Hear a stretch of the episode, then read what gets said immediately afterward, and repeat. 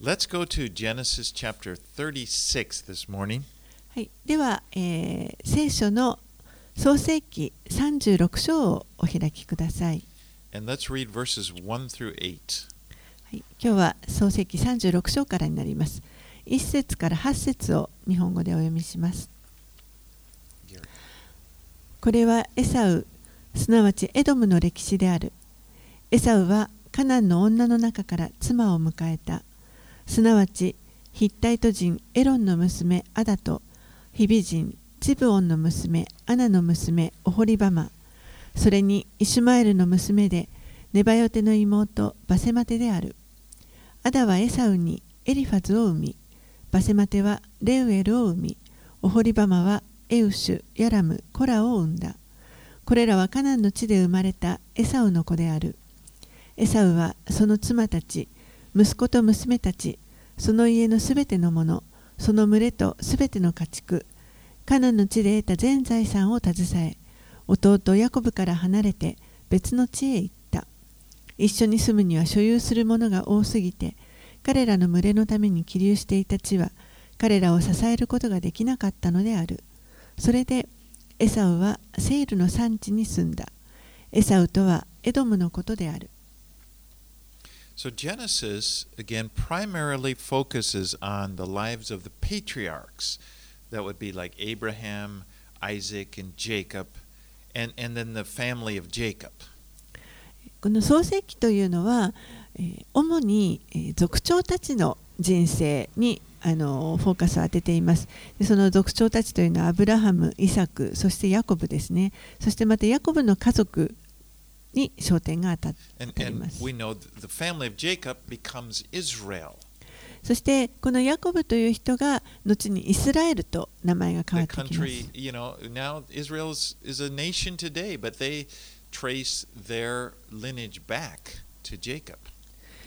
今現在イスラエルという国がありますけれどもこのイスラエルはずっとたどっていくとこのジェヤコブにたどり着くことになります。Ever since chapter 12, the, it's focused on the call, God's call to Abraham and the covenant promises that He made to Abraham. この創世記の12章以降ですねここは、えー神がアブラハムを召し出されたことそして、えーアブラハムと契約を結ばれたそのことにあの集中して話が進んでいきます。The land of Canaan. 神は彼らの子孫アブラハムの子孫をたくさん増やしてそしてこのカナンの地を相続させます。And as we follow the story, we see it, it kind of narrows down the promise. そして、えーだんだんその神の約束がこう絞られてくるのが分かります。Because, for example, Abraham has two sons, Ishmael and then Isaac, but the promise, the covenant promise is through Isaac. 例えばですね、アブラハムにはイシュマエルとイサクという2人の息子がいましたけれども、でもこの神の契約は、えーイサクを通して成就されていきます。Isaac has Esau and Jacob, but the covenant promise is coming through Jacob. そしてまたそのイサクにはエサウとヤコブという2人の息子がいましたけれども、ん？エサウ、そうですね、えーそのヤコブからまた契約が契約が成就していくことになります。Now, although Esau didn't receive the blessing of the covenant, he was blessed nonetheless materially. でこの、えーもう一人の息子エサウの方は、えー契約の祝福というのは、まあ、受けられませんでしたけれどもそれでも物質的にはとても祝福されています So, so much so that he had to move out of the land of Canaan down to Seir because there, there wasn't enough room for all of his animals and his flock. So he's, he moved down to Seir, which is around the Dead Sea. そして本当にたくさんの、あの財産、家畜や財産に、あのが祝福されてありましたのでこのカナンの地にもういることができなくなりましたそこではあの十分な土地がなかったので、えーそしてなかったのでこのエサウとその家族は視界の方にあるもう少し南カナンから南に下がったセールの地に移動していきました。He had already moved down there when Jacob had come back from Padam Aram. 実はあのヤコブがパダンアラムから戻ってきたときにもうすでにエサウはこのセールの地にいました。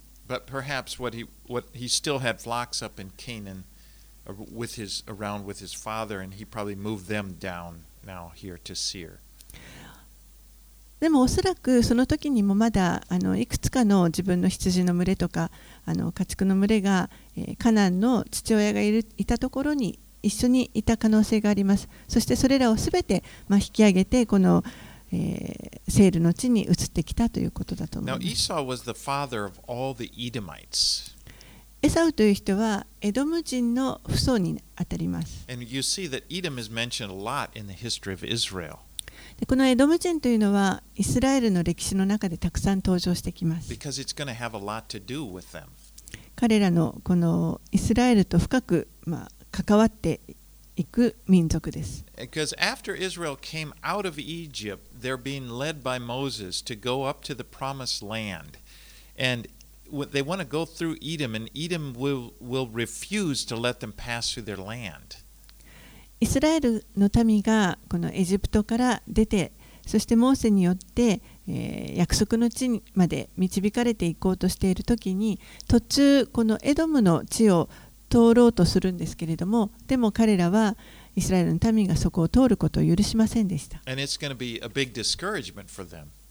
えこれは本当にこのイスラエルにとってはもう非常にがっかりするような出来事です。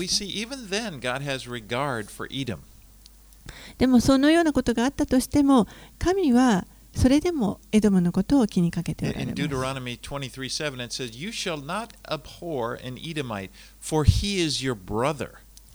新明記の23章の7節のところにはあなたはエドム人を意味嫌ってはならないこれはあなたの兄弟だからであるとかあります Now, in the days of King Saul, Edom was subject to Israel. サウロ王の時代にはエドムは、えーイスラエルの、まあ、進化でしたイスラエルに仕えるもので And した later they, they rebelled. They, they threw off the yoke of Israel of Israel during the reign of King Joram. まあそれが後にこのヨラム王の時代になった時に、えー彼らはイスラエルに逆らいます Now, this was in fulfillment of the prophecy that Isaac made concerning Esau way back in chapter 27, verse 40. でそれは実は、えーこの27章に戻って、えーそこでイサクがエサウに関してあの予言したその予言が成就したことになります。You know, where he said, "You will, you will, he will throw, you know, he will throw off his his brother will rule over him, but he'll throw off the yoke." あのあなたの兄弟があなたをお治めるそして、えー the, あなたはあ自分の彼の首輝を解き捨てるという予言がありました。but then, uh, and then Edom is also the subject of other uh, prophecies in their history. Obadiah, that's the theme of the book of Obadiah, is Edom, the Edomites. またですね、あの他の預言者たちもエドムのことについて書いています。えー例えばお、オバデヤ書、オバデヤも、えーエドムについて預言をしています。 But we're not going to. Uh, we're not going to go through the rest of the names in the genealogy. I'll, I'll let you look through those on your own. でこの36章の,あのここから先はこのエドムの系図になりますけれども、え、今日はあの読むのは割愛させていただきますのでそれぞれ皆様お読みいただけたらと思います。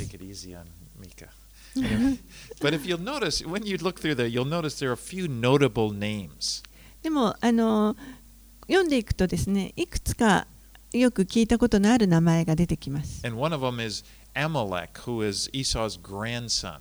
でその一人がアムアマレクですね。アマレクはあのこのエサウの孫にあたりますけれども And his descendants would be the Amalekites, who would be staunch enemies of Israel. このアマレクから、えーアマレク人というのが出てきますけれども、えーこれがこのイスラエルにとっての、まあ、ちょっと手強い敵になっていきます。So let's move to chapter 37 now. はい、では37章に Now, Let's take this that to my begins the last major section of the book of Genesis. でここが、あのーこの創世記の中のですねえー後半の、まあ、大きな、えー主題のに主題がここからスタートするということになります。All right, let's read verses 1 through 4. はい、では37章の1節から4節をお読みします。さて、ヤコブは父の気流の地、カナンの地に住んでいた。これはヤコブの歴史である。ヨセフは17歳の時、兄たちと共に羊の群れを飼っていた。彼はまだ手伝いで、父の妻ビルハの子らやジルパの子らと共にいた。ヨセフは彼らの悪い噂を彼らの父に告げた。イスラエルは息子たちの誰よりもヨセフを愛していた。ヨセフが年寄り子だったからである。それで彼はヨセフに綾織の長服を作ってやっていた。ヨセフの兄たちは父が兄弟たちの誰よりも彼を愛しているのを見て彼を憎み穏やかに話すことができなかった。Now, as we go through this uh, story, it kind of helps to keep in mind. Remember that chart that I made last week of Jacob's sons, and and you can see the birth order and which who who's their mother. でここから先のこの話を読んでいくときにですねあの先週ちょっとリストをあのお配りしたと思いますけれどもあのヤコブの息子たち、えーどういう順番に生まれてだ母親は誰でというそのリストがありますけれどもそれを見ながら読んでいくととてもあの理解の助けになると思います。And you'll notice that Joseph was the son of Rachel, and Rachel was uh, uh, Jacob's favored wife. ヨセフという人はラケルの息子になりますけれどもこのラケルはよヤコブがとても愛した妻です。Now, her two sons, Joseph and Benjamin, were the youngest of the 12 boys. そしてこのあのラケルの2人の息子ヨセフとベニヤミンは、えー12人の息子の中の一番下の2人になります。And and we see that Jacob shows him favor, shows Joseph, the oldest of Rachel's two children, Joseph, he shows him so much favor. He shows him favor over all of his other brothers. ヤコブはこのあのラケルの子供たちの長男の方のヨセフを特に可愛がっていました。そして、えー他の兄弟たちよりも誰よりもこのヨセフを可愛がっていました。Now, this robe of many colors was it. Many people believe that was a symbol of uh, authority or importance. でここに綾織の長服というのが出てきますけれどもあのたくさんの色を使って作られたあの服のようですけれどもこれはこの重要性とかそういう権威とかそういったものを表していると考えられています。But when you think about it, you can imagine how the older brothers would have resented Joseph. The, you know, this the, the, the kid brother telling us what to do. でも皆さんもあの想像できると思いますけれどもこの他の兄弟たちがですねこのあの、まあ、まだ若い年下の弟から何か指示を出されるようなことというのも本当によく思えないと思います。It says his brothers saw that their father loved him more than all his brothers, and they hated him, and they couldn't speak peacefully to him. ヨセフの兄たちは父が兄弟たちの誰よりも彼を愛しているのを見て彼を憎み穏やかに話すことができなかったとあります。Now Jacob seems oblivious to this, uh, to what he, this is doing to his family. でもヤコブはどうやらあまりそれを気づいていなかったようです。その自分が可愛がられていることが家族に対してどう影響を与えているかということに気づいていません。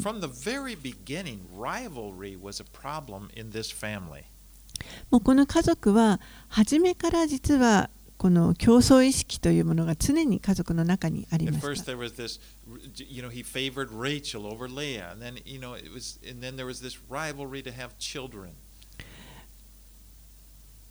ヤコブがレアよりもラケルの方を愛していたということがあってそこからこの子供を作るにあたってももう本当にお互いに競争意識を持っていました。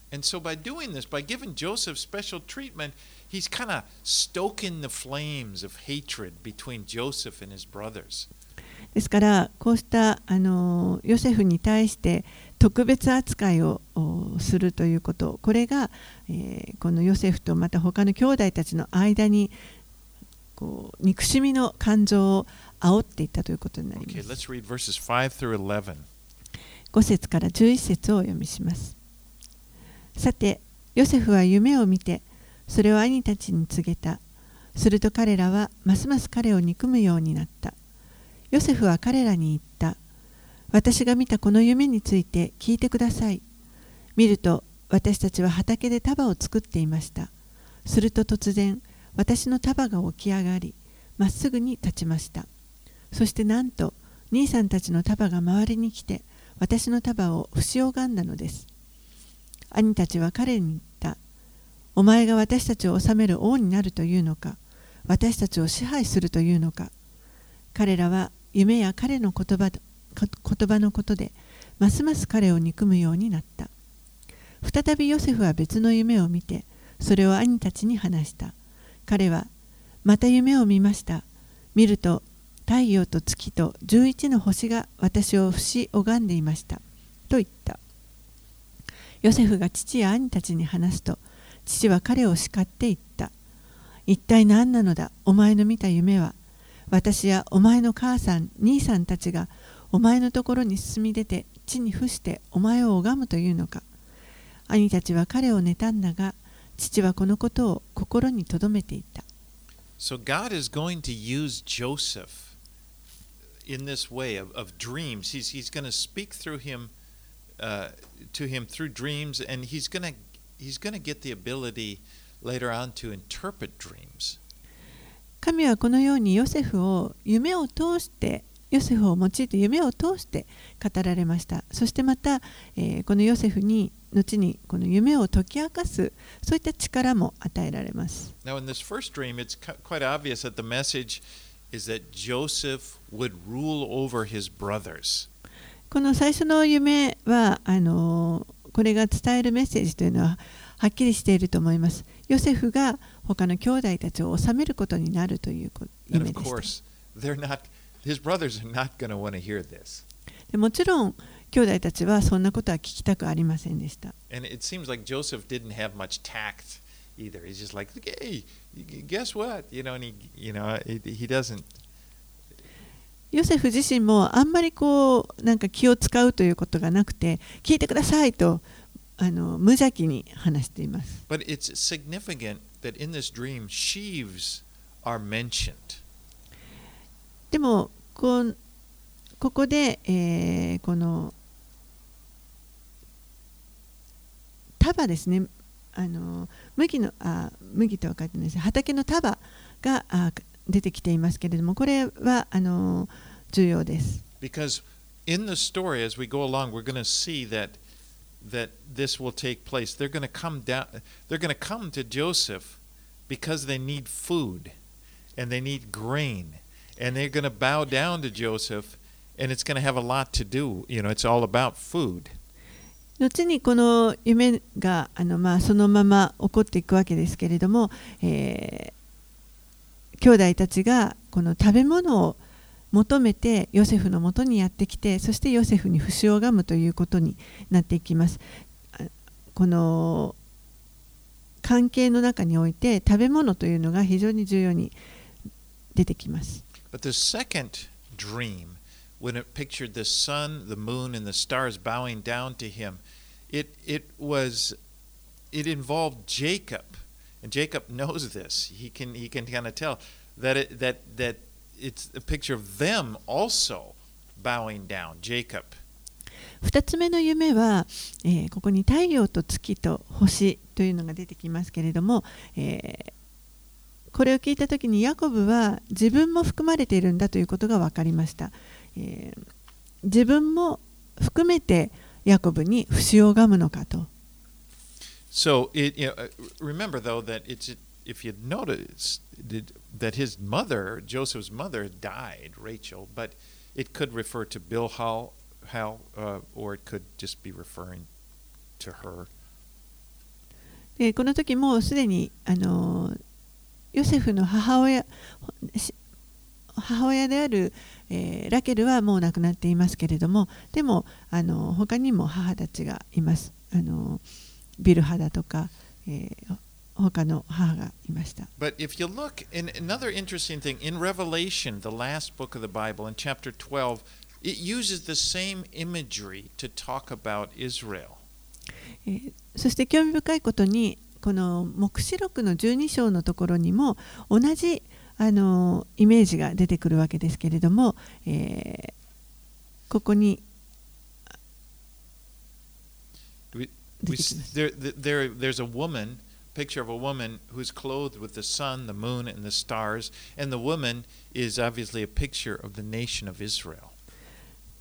太陽と月と、まあ、星をまとった女が登場しますけれどもこの黙示録ですね、えーその女は、えーイスラエルを表しています。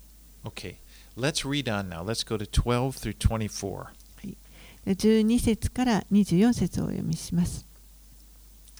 その後兄たちはシェケムで羊父の羊の群れを世話するために出かけていった。イスラエルはヨセフに言った。お前の兄さんたちはシェケムで群れの世話をしているさあ兄さんたちのところに使いに行ってもらいたい。ヨセフは答えた。はい参ります。父は言った。さあ行って兄さんたちが無事かどうか。羊の群れが無事かどうかを見てその様子を私に知らせておくれ。こうして彼をヘブロンの谷から使いに送った。それで彼はシェケムにやってきた。彼が野をさまよっていると一人の人が彼を見かけた。その人は何を探しているのですか？と尋ねた。ヨセフは言った。兄たちを探しています。どこで群れの世話をしているか？どうか教えてください。するとその人は言った。ここからはもう行ってしまいました。私はあの人たちがさあドタンの方に行こう。と言っているのを聞きました。そこでヨセフは兄たちの後を追っていきドタンで彼らを見つけた。兄たちは遠くにヨセフを見て彼が近くに来る前に彼を殺そうと企んだ。彼らは互いに話し合った。見ろあの夢見る者がやってきた。さあ今こそあいつを殺しどこかの穴の一つにでも投げ込んでしまおう。そうして凶暴な獣が食い殺したと言おう。あいつの夢がどうなるかを見ようではないか。しかしルベンはこれを聞き彼らの手から彼を救い出そうとしてあの子を撃ち殺すのはやめようと言った。またルベンは言った。弟の血を流してはいけない。弟を荒野のこの穴に投げ込みなさい。手を下してはいけない。これはヨセフを彼らの手から救い出し父のもとに返すためであった。ヨセフが兄たちのところに来た時彼らはヨセフの長服彼が着ていた綾織の長服を剥ぎ取り彼を捕らえて穴の中に投げ込んだその穴は空で中には水がなかった Now, at this time, Jacob is living in the valley of Hebron. この時ヤコブは、えーヘブロンの谷というところに住んでいました Now, his sons are up north in Shechem, and if you look at a map, you'll see it's about 100 kilometers north. えーそして彼の息子たちは、えーシェケムというところに、まあ、羊の世話をするために行っていましたけれどもそう地図で見ますとこのヘブロンの谷から約100キロほど北に行ったところがシェケムになります。So, you know, at, at that time, there were shepherds. They had to move around with, in order that the flocks would find pasture. 当時はこの羊の群れをですねこう移動させてあの牧場を見つけていく必要がありました。But Joseph had to go all the way up there looking for them. And then he finds that they're further away in Dothan, which is even further north. ヨセフがこの兄たちを探して、まあ、あのシェケムの方まで行くわけですけれども最終的にはさらに北のドタンというところで兄たちを見つけます。And so when Joseph does approach them, they can see him from a distance. で And, uh, and they, they start to make a plot to kill him. ヨセフがまあ兄たちを見つけてうんあのそちらに向かっていくときに兄たちもまたヨセフを見つけてそして彼を殺そうという計画を立てまし I た mean. それほど彼らはヨセフのことを憎んでいたということで Now, す Reuben was, he was being the oldest son, he would have been the one with the most responsibility.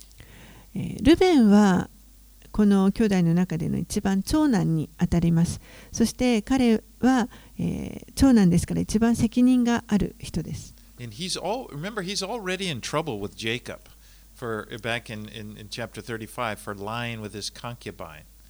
えーで覚えておられるでしょうか？もうすでにルベンは父親との間にあの問題を抱えていました。35章のところに、えーありましたけれどもルベンはヤコブの父ヤコブのそばめと関係を持ったということで、まあ、父親との間に問題を持っています。ここでルベンが他の兄弟たちにヨセフを殺さないようにと説得します。彼はもう我々の兄弟じゃないか。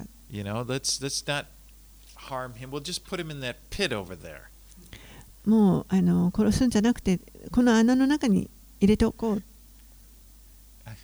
It was not really kind, but I mean, it was better than, of course, their plan. まあそれもあんまり親切とは言えませんけれどもでもあの殺すよりはいいということで And す、 so ね、 they, they end up throwing Joseph down in this pit. And then Reuben must go, he- it seems like he's go, he goes off somewhere with a plan that he's going to come back later and then rescue Joseph out of that pit. そこでみんながこのヨセフを 一つの穴の中に投げ入れましたでルベンはどうやらちょっとあの少しここから席を外してですねあの後で戻ってきた時にヨセフを救い出そうと思っていたようです Okay, let's read verses 25 to 28. 25節から28節をお読みします。それから彼らは座って食事をした。彼らが目を上げてみると、そこにイシュマエル人の大将がギルアデからやってきていた。彼らはラクダに受講と入港と没薬を背負わせて、エジプトへ下っていくところであった。すると、ユダが兄弟たちに言った。弟を殺し、その血を隠しても何の得になるだろう。さあ、ヨセフをイシュマエル人に売ろう。我々が手をかけてはいけない。あいつは我々の弟、我々の肉親なのだから。兄弟たちは彼の言うことを聞き入れた。その時、ミディアン人の商人たちが通りかかった。それで兄弟たちはヨセフを穴から引き上げ、銀20枚でヨセフをイシュマエル人に売った。イシュマエル人はヨセフをエジプトへ連れて行った。Now, the Ishmaelites would, would often uh, trade in spices. このイシュマエル人というイシュマエル人の人たちはよくですねこのスパイスですねここにも、えー、受講と入港と没薬と出てきますけれどもこういったものをあの貿易交易していました It was interesting because in, historically they did have this trade route where they would go across the top at Dothan and then they would, they, they would take this southern route that goes all the way down to Egypt. 地図を見ますと、えーずっと北の方からこのドタンというところを通ってそして今度海岸沿いに、えー南の方にエジプトまで下っていくそういう商あの商人の道がありました。they'd often take balm from Gilead, which is up north. And remember Jeremiah talked about that Jeremiah, I think it's chapter 8, the balm of Gilead. で、えーその時にですねこのギレアデというところから、まあ、香油などを持って、あのーやってくるということこれはあのエレミア書の8章のところにもそのことが書かれています。Well, the brothers sold Joseph to the Ishmaelites for 20 shekels, which would have been the standard price for a. We see in, in, in later in the law in Leviticus 27, that's the price for a slave. えーで彼らはヨセフを、まあ、イシュマエル人に銀20枚で売りましたでこの値というのは、えー、この時代にはあのまあ、普通の正当なですね奴隷を売り買いする時の、まあ、金額値と等しいということになります。あのレビキの27章のところに、まあ、奴隷を買い戻す時の,あの金額が。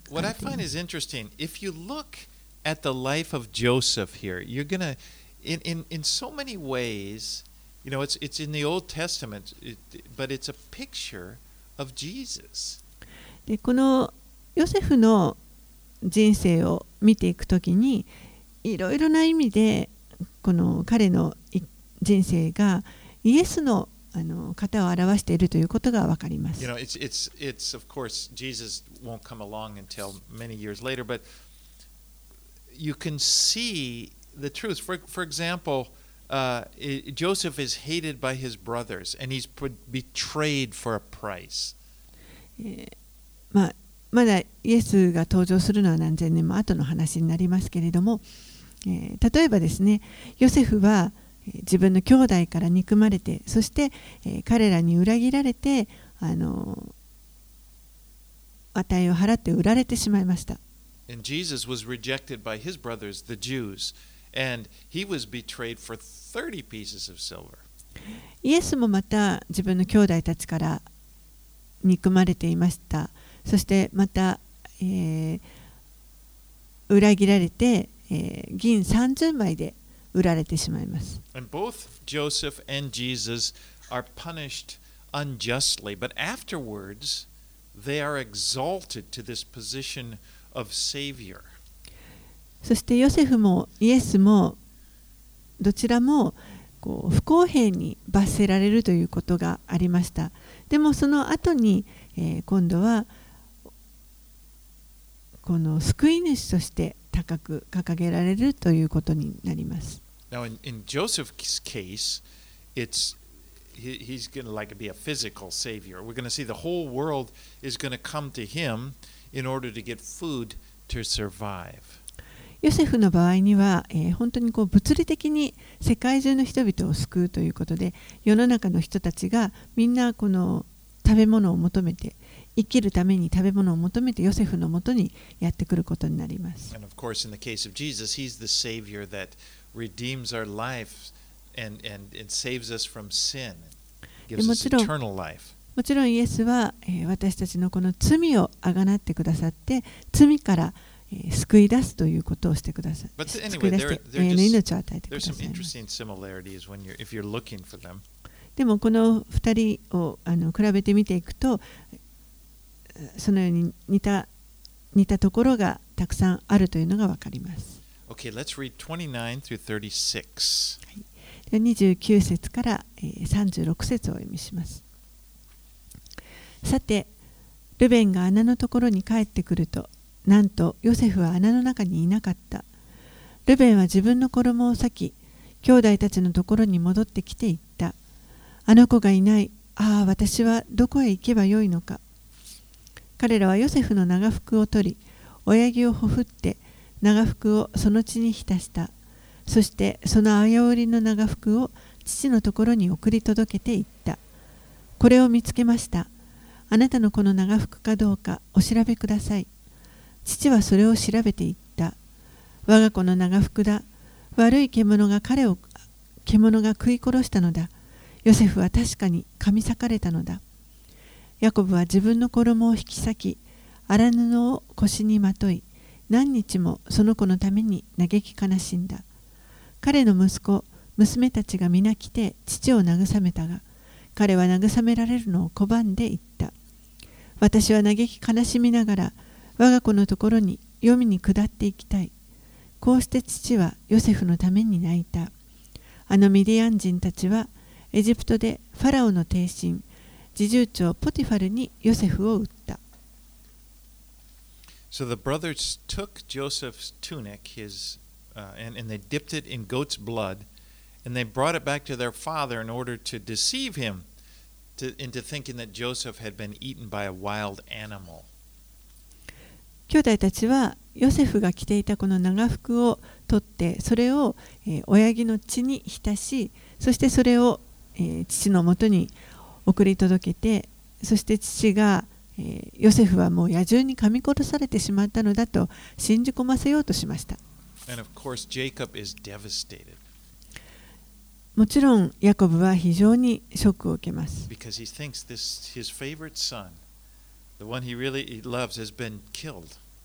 もうこの自分が一番愛していた息子が殺されてしまったということを彼は信じたわけです。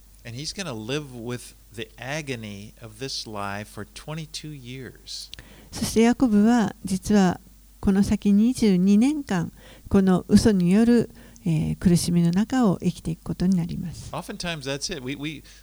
Many of our agonies and pains are they can be for things that are not even true, but it doesn't matter because we believe that they're true. こういったこのひどい苦しみとか痛みというのは、えーその内容が事実で事実であるかどうかということはあの実は関係なくてもそれを信じてしまったらそれによって信じたことによって苦しみを受けることになってしまいます。Well, Jacob, if you remember, Jacob, well, here, Jacob is deceived by his sons and they used goat's blood. でヤコブは、まあ、自分の息子たちによって騙されたわけです。親木を使って騙されました。 But it's kind of ironic because if you remember, Jacob deceived his father by using a goat, Isaac. Remember, he used goat's でも skin. 実は皮肉なことにヤコブ自身がこの親木を使って自分の父親を騙したということがありました親木の皮を使いました because his brother was very hairy and he deceived. His father was old. I, you know, he was blind and he, he deceived him into believing that he was Esau, and so he could get the blessing. まあ、自分のヤコブのあの兄エサウは非常に毛深い人だったので、えーそのもう目が霞んで見えなくなってきた来ていた自分の父親イサクを、まあ、騙すために親木の、あのー皮を取ってその毛を腕につけてそして自分がまるでエサウであるかのように父親を騙してその祝福を受けようとしました。But here we now, now many years later, Jacob is being deceived by his sons. でもその何年も経った後にヤコブ自身が今度は自分の息子たちから騙されるようになります。Gal- Galatians 6 7 says, Do not be deceived. God is not mocked, for whatever man sows, that will he also reap. ガラテービテの手紙の6章7節のところには思い違いをしてはいけません。神は侮られるよ侮られるような方ではありません。人は種をまけば刈り取りもすることになります。Now, the great news for us is that our all sins are forgiven by the blood of Jesus.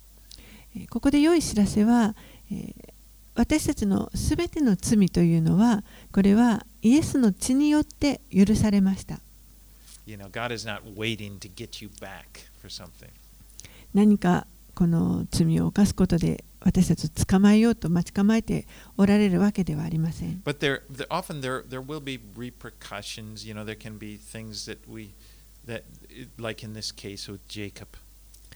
も、こういった私たちは罪を犯せばその影響というものを受けることがになりますし、またそれに対処していかなければいけません。For one thing, you know, oftentimes children tend to take on the characteristics and the sins of the fathers and children tend to be imitated by the children. Uh, oftentimes the sins of the fathers, like Jacob is kind of a this devious, you know, he, he liked to deceive and stuff. Well, his children probably picked that up from him. えーしばしばですねこの父親親のこういう持っている罪の性質みたいなものを こう子供が受け継いでしまうということがあると思います。ヤコブは、えー本当に騙すものでしたけれどもそういった、えー部分をこのヤコブの子供たちもまた受け継いでしまっていたと考えられます。Well, meanwhile, while this is happening, Joseph is carried down into Egypt. He's sold as a slave to a man called Potiphar. でこの間にヨセフはどうなったかというとエジプトに連れて行かれてそして、えーポティファルという人の奴隷として売られました Now, from the outside, this looks like a huge tragedy. 外側から見るとこれはもう本当に大きな悲劇のように見えます like. とても恐ろしい出来事です。But what we're going to see that God is, in, in spite of the difficulties, in spite of the evil things that are done, God is going to work out and accomplish something here. でも、えー神はこれらのあの悪に見えるようなことをあまたこういった困難を用いてそして神のご計画を成し遂げるために働かれます。 God is going to use this situation in a big way, and in the end, He's going to turn it around so th- the whole family is going to get saved through this. この状況を神は本当に大きな意味で用いられてそして最終的には彼の家族も、えー全部このその命をヨセフの家族の命を全部救われます.それがこの神が働かれる時にしばしば起こることだと思います神が悪を行われるわけではありません。私たちが悪を行ってしまいます。でも、その行ってしまった悪も神が、えー、何らかの方法でそれを変えてくださって、用いてくださっ。その一番大きな例が、え、十字架の上で起こった出来事です。イエスという方は完璧なお方でした。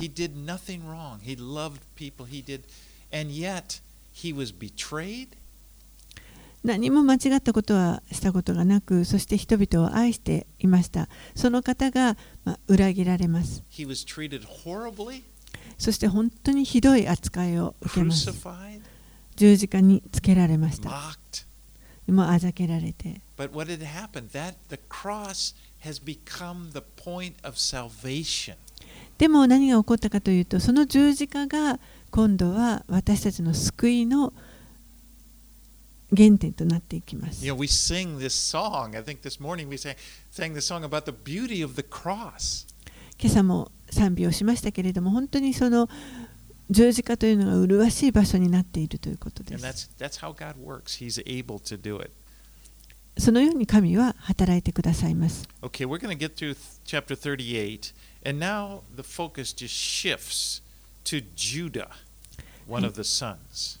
はい、では38章を見ていきたいと思いますけれども、38章はちょっとあの少し話が、えー、ずれて、ユダの話になっていきます。一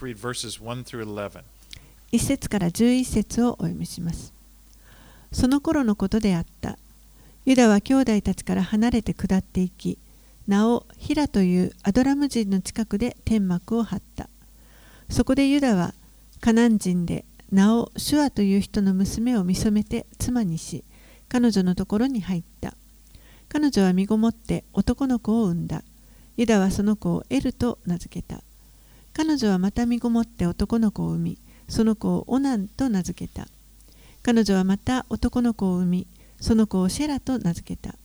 彼女がシェラを産んだ時ユダはケジブにいた。ユダはその長子エルに妻を迎えた。名前はタマルと言った。しかしユダの長子エルは主の目に悪しきものであったので主は彼を殺された。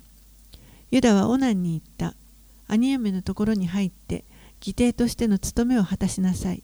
そしてお前の兄のために子孫を残すようにしなさい。しかしオナンは生まれる子が自分のものとならないのを知っていたので兄に子孫を与えないように兄嫁のところに入ると地に流していた。彼のしたことは主の目に悪しきことであったので主は彼も殺された。ユダは嫁のタマルに我が子シェラが成人するまであなたの父の家でやもめのまま暮らしなさいと言った。シェラもまた兄たちのように死ぬといけないと思ったからである。タムルは父の家に行き、そこで暮らした。So、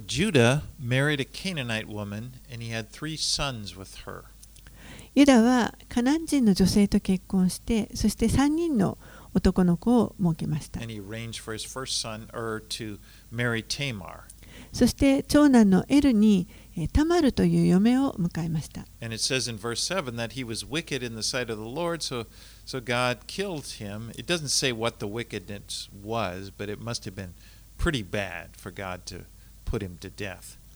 そ七節のところでこのエルは主の目に悪しきもであったので、え、殺されたとありますけれども、えまあ、どういうしき悪をしていたのかということは書いてないので分かりませんけれどもでも、えー神が彼を殺してしまうほど、えーとても悪いことをしていたと考えられます。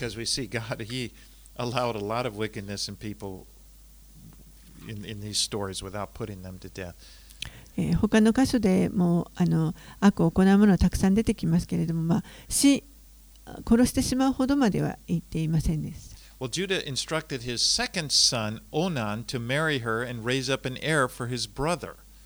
えーでユダはですね今度は、えーこの次男のオナンに対して、えーこの長男の嫁のとこ嫁と、えー一緒になってそして、えー長男のあ長男に子孫を残すようにと指示をします。Now, this practice would, would later become part of the Mosaic law. It was uh, the, the Levirate marriage where, you know, uh, uh, if it was meant to provide some security in case a woman's husband died, then one of the family would, would take care of her.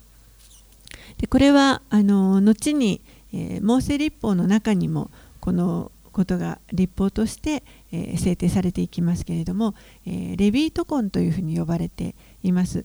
でえーまあ、これはあの女性を守るためのものですね。女性が自分の夫が亡くなってしまった時に、えーその兄弟が、えー代わりに、えー結婚してそして子孫を残していくという女性を守るための法律です。So that they would marry the woman and then and have a child with her, and if she had a son, then the son would be seen as the child of the, the her husband that died. 女性が、えーもし、えー子供を設けたらば、えーその子は、えー亡くなった兄弟の息子として、えーそしてその相続を受け継ぐことになっていきます。Well, anyway, Onan didn't want to do this, でもオナンはここでそれをこばあのそうしたくはなかったわけです。so he's judged for his rebellion. ですから、えーこの逆らったということで彼は結局裁かれることになってしまいます。So、his his 結局、オナンがしたことというのは自分の父親もまた兄も侮辱する行為でした。So、ですから神はこのオナンもまた死にをやります。So you know, die. ですから、ここでヤコブは、まあ、3人のうちの2人の息子を失ってしまうわけです。ですから、タマルに対して、えー、しばらくあなたの父親の家で暮らしていなさいと。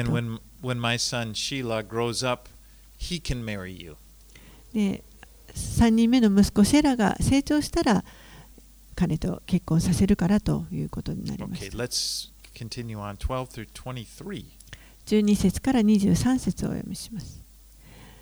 かなり日が経ってユダの妻すなわちシュアの娘が死んだ。その藻が明けた時ユダは羊の群れの毛を刈る者たちのところティムナへ登っていった。友人でアドラム人のヒラも一緒であった。その時タマルにご覧なさいあなたの舅が羊の群れの毛を刈るためにティムナに登ってきますという知らせがあった。それでタマルはヤモメの服を脱ぎ、ベールをかぶり、着替えをして、ティムナへの道にあるエナイムの入り口に座った。シェラが成人したのに、自分がその妻にされないことが分かったからである。ユダは彼女を見て、彼女が顔を覆っていたので遊女だと思い、道端の彼女のところに行き、さあ、あなたのところに入らせてほしいと言った。彼はその女が嫁だとは知らなかったのである。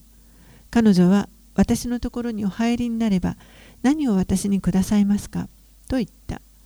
彼が群れの中から子ヤギを送ろうと言うと彼女はそれを送ってくださるまで何かお印をくださればと言った彼が印として何をやろうかと言うとあなたの印象と紐とあなたが手にしている杖をと答えた。そこで彼はそれを与えて彼女のところに入った。こうしてタマルはユダのために子を宿した。彼女は立ち立ち去ってそのベールを外しヤモメの服を着た。ユダはその女の手から印を取り戻そうとアドラム人の友人に託して小ヤギを送ったが彼はその女を見つけることができなかった。その友人がその土地の人々にエナイムの道端にいた娼婦はどこにいますか？と尋ねると彼らはここに娼婦がいたことはありませんと答えた。彼はユダのところに戻ってきて言った。あの女は見つかりませんでした。あの土地の人たちもここに娼婦がいたことはないと言いました。ユダは言った。我々が笑い草にならないようにあの女にそのまま取らせておこう。私はこの小ヤギを送ったけれどもあなたはあの女を見つけられなかったのだから So sheep shearing was a time that would often be accompanied by parties, you know, because it was it was like payday for these shepherds.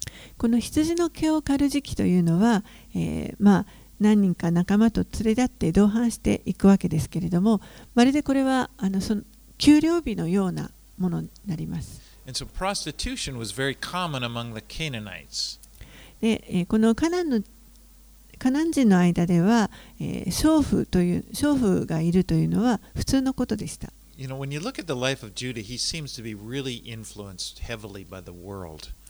ユダの,あの人生を見ますと、え、かなりこの世の中に深く影響を受けている様子がうかがえます。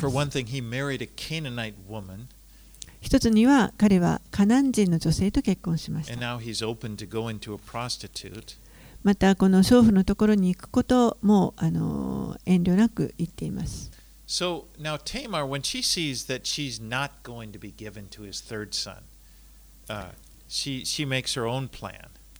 タマルは、えー、自分がこの3人目の息子と結婚させてもらえないということが分かったので、え、自分なりに計画を立てある計画を立てました。で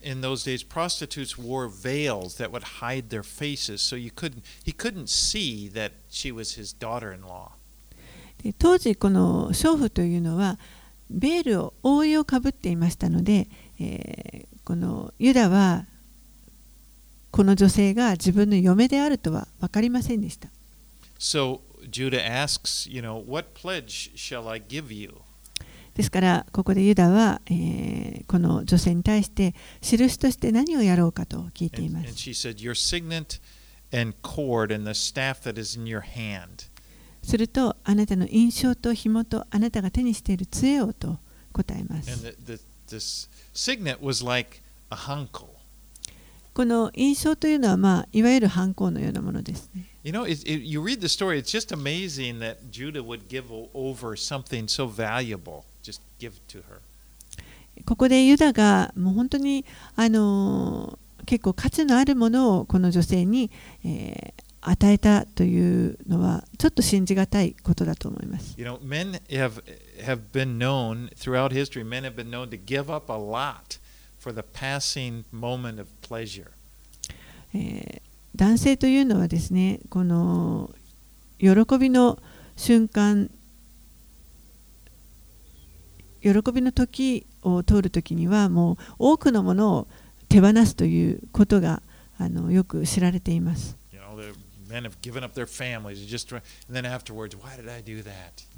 もう家族をあの捨ててしまってそして後になってああなんであんなことをしたんだろうと後悔します Solomon in the Proverbs in Proverbs 7:22, he describes a man going after an immoral woman like an ox going to slaughter, just walking along to what's coming. ソロモンは信玄の中で、えーこのようなことを語っています。えー不誠実不誠実な女性のもとに、まあ、ある男の人がまあ惹かれていくわけですけれどもそれがまるで牛がほふり場に惹かれていくようにその彼女の後をついていくというふうにもうそのただ何も考えずにそのままついていってしまうということが書かれています。So when Judah's friends head up there to pay the debt and get his signet back, he doesn't find anyone matching her description. でユダの友人がですねこのまあ払うといったヤギを連れてそして、えー印象とつえて紐を、まあ、取り返すために探すこの女を探しに行くわけですけれどもでもあの探していた女性を見つけることはできませんでした。So Judah just decides, ah, just let it go. You know, this could get, this is a very embarrassing situation.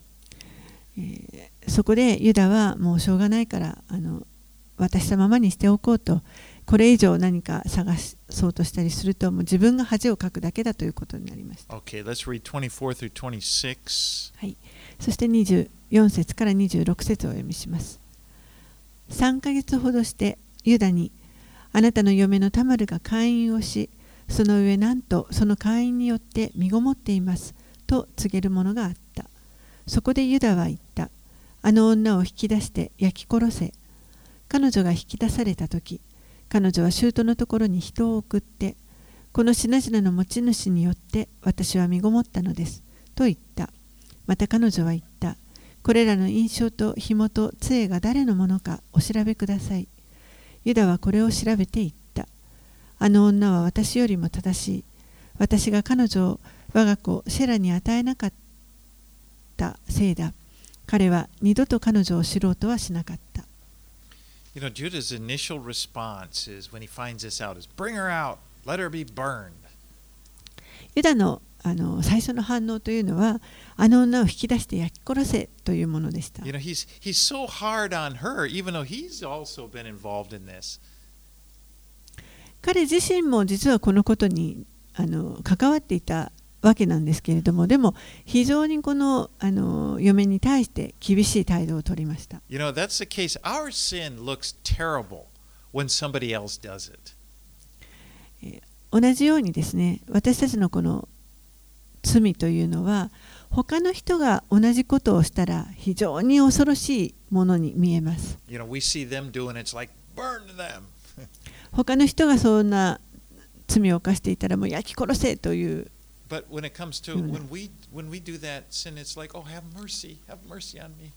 でもそれが自分がそれを行う時にはあ私は憐れんでくださいと憐れみを求めます And in, you know, when we compare, it's just that human tendency. When we compare ourselves to others, we have a tendency to compare our best with their worst. そして私たちはどうしてもこの他の人と比較をするときに自分の最善と他の人の最悪を比較しようとしてしまう傾向があると思います You。know, if when we do that, we're just fooling ourselves. And if we think that God looks in that way, He doesn't. えーそしてですね、あのー私たちがそう考えるのと同じように神も考えられるのではないかと愚かにも思ってしまうわけですけれどもでも神はそのような方ではありません。Well, when Tamar, she brings out his signet and staff that he left with her, and she said, I'm pregnant by the guy who owns these. えータマルはここでこの印象と紐と杖を持ち出してきてそして私はこれらの持ち主によって身ごもったのですと言います.この印象を掲げるとですねそこに大きく J と書いてあるかもしれません But you have to give Jacob credit for one thing, though. At least he does admit this, that his sin was the greater sin.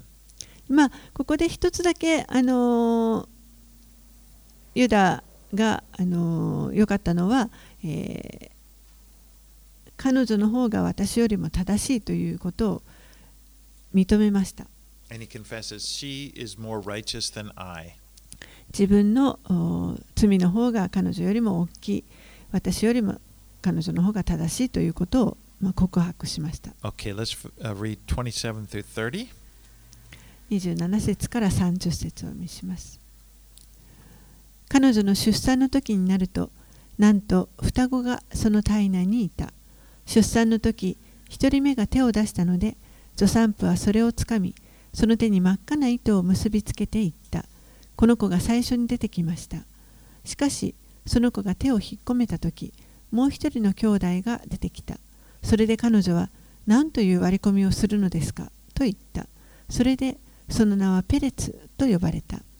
その後で手に真っ赤な紐真っ赤な糸をつけたもう一人の兄弟が出てきた。それでその名はゼラフと呼ばれた。You know, you may wonder why is this story even included in the Bible? なぜこのような話がこの聖書の中にここに含まれているのかと不思議に思われるかもしれません。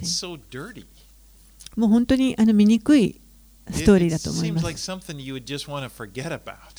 もうなんかちょっと忘れたいような出来事だと思います。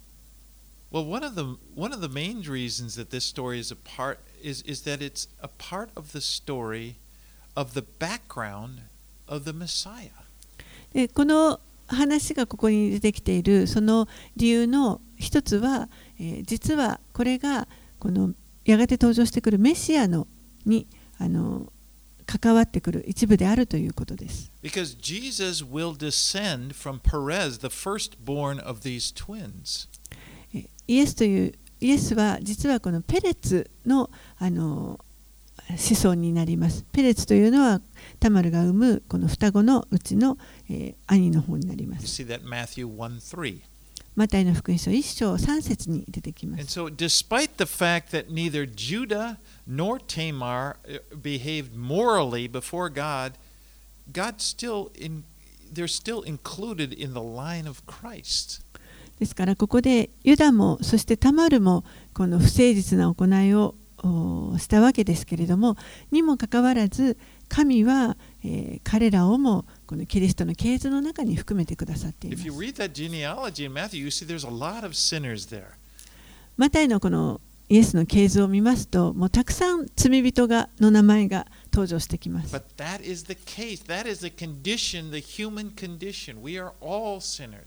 でもそれが人間の持つ状態であるということです。私たちは皆罪人です。で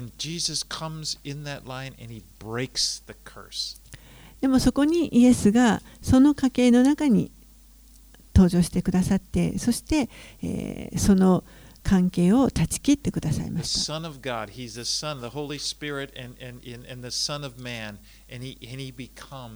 He's perfect. He has no darkness in him. 彼は神の子であり神ご自身であってそしてイエスのうちには何の闇の部分も一切ありませんでした。Sin reigned from the first man, Adam, all the way to Jesus. But then he broke the chain. アダム以来ずっとこの罪が人類を縛ってきましたけれどもこれがイエスによってその鎖が断ち切られます。And it's in this chapter also one night one other thing it's a it's kind of a dark background it's going to be a dark background for the chapters ahead the next chapters that are going to show joseph as being a very bright example of, of good character and godliness そしてままたもう一つこの章がここにあるのは、えーこの暗い背景の次に今度出てくる次の章は明るいこのヨセフの 本当に神に従う素晴らしい人生があの書かれているわけですけれどもその対比のためにもあのここに暗い背景が出てきているとも考えますで先ほども言いましたけれどもヨセフという人はイエスの型を表しています And yet, it's interesting. God did not have, He didn't choose to have Jesus descend from Joseph. He chose to have Jesus descend from Judah. けれども神はこのイエスの系図の中にイエスの,あの祖先としてヨセフを選ばれたわけではなくてユダを選ばれています。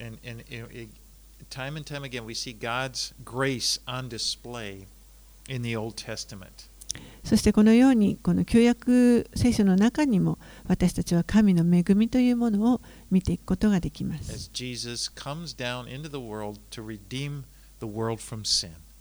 やがてイエスがこの世の罪をあがなうために来てくださいました。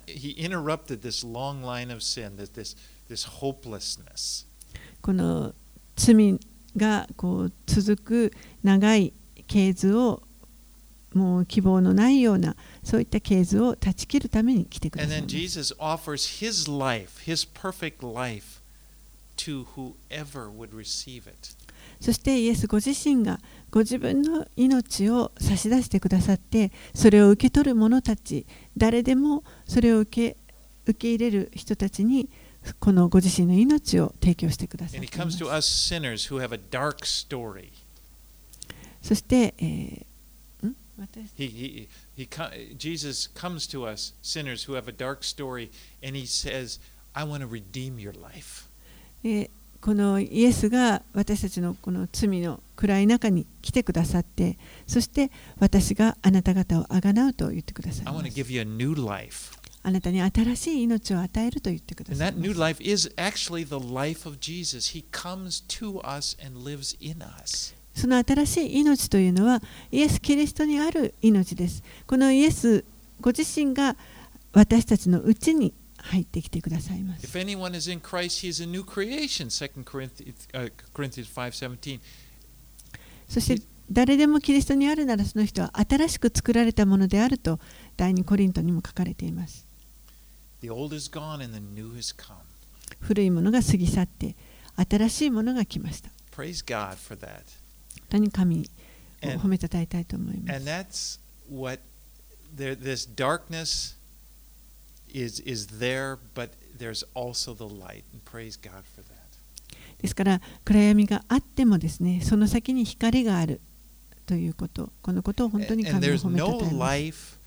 You know, I love it. The Bible does not hide from the truth of the condition of humanity. そして聖書はですねこの人間のあの持つあの状況状態をすべて隠さずに包み隠さずにあの教えてくれているということこれは私は本当にあの嬉しく思ってい You know, ま if I す。was trying to invent a religion, invent a nice story, I wouldn't put something like this in there. If I wanted to invent like a nice story, a nice religion, okay, I, you would never put a story like this in there. 私がもしですね何か新しいこう宗教とかをあの作ろうとするならば決してこういったあの醜い話とか間違った話というのは載せないと思います。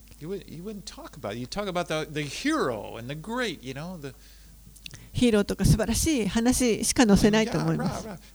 God is truth. The Bible is different. It is truthful. We are sinners. This world is dark. でも聖書は違います。神は本当に真理を教えてくれています。この世は闇であり、私たちは皆罪人です。But Jesus can face the darkness. He can overcome the darkness. でもイエスはこの暗闇に立ち向かうことができて、そしてこの闇に打ち勝ってくださいました。He can redeem. 私たちをあがない出すことができます And。there is no other person, no other religion that can do that. どんな人もどんな宗教もそれをすることはできません。はい、じゃあ終わりにしたいと思います。お願いします。主よ本当にイエス様をありがとうございます。十字架を感謝します。Thank you, God, that you, you care for us. You didn't just leave us in this lost, hopeless situation. You came down to where we were and you rescued us. そして本当に私たちこの希望をのない絶望に満ちた、えこの暗闇の世界にイエス様が来てくださってそして私たちをあがない出してくださったことを本当にありがとうございます。And you lifted us up and you've, you've brought us into your family. And we just thank you, God, for your grace toward us. 私たちを高く上げてくださりあなたの家族へと入れてくださったこと本当にありがとうございます。And so we commit our, our lives to your hand. あなたの御手にこの命をお委ねいたします In Jesus' name we pray. イエス様の名前によってお祈りします Amen. アーメン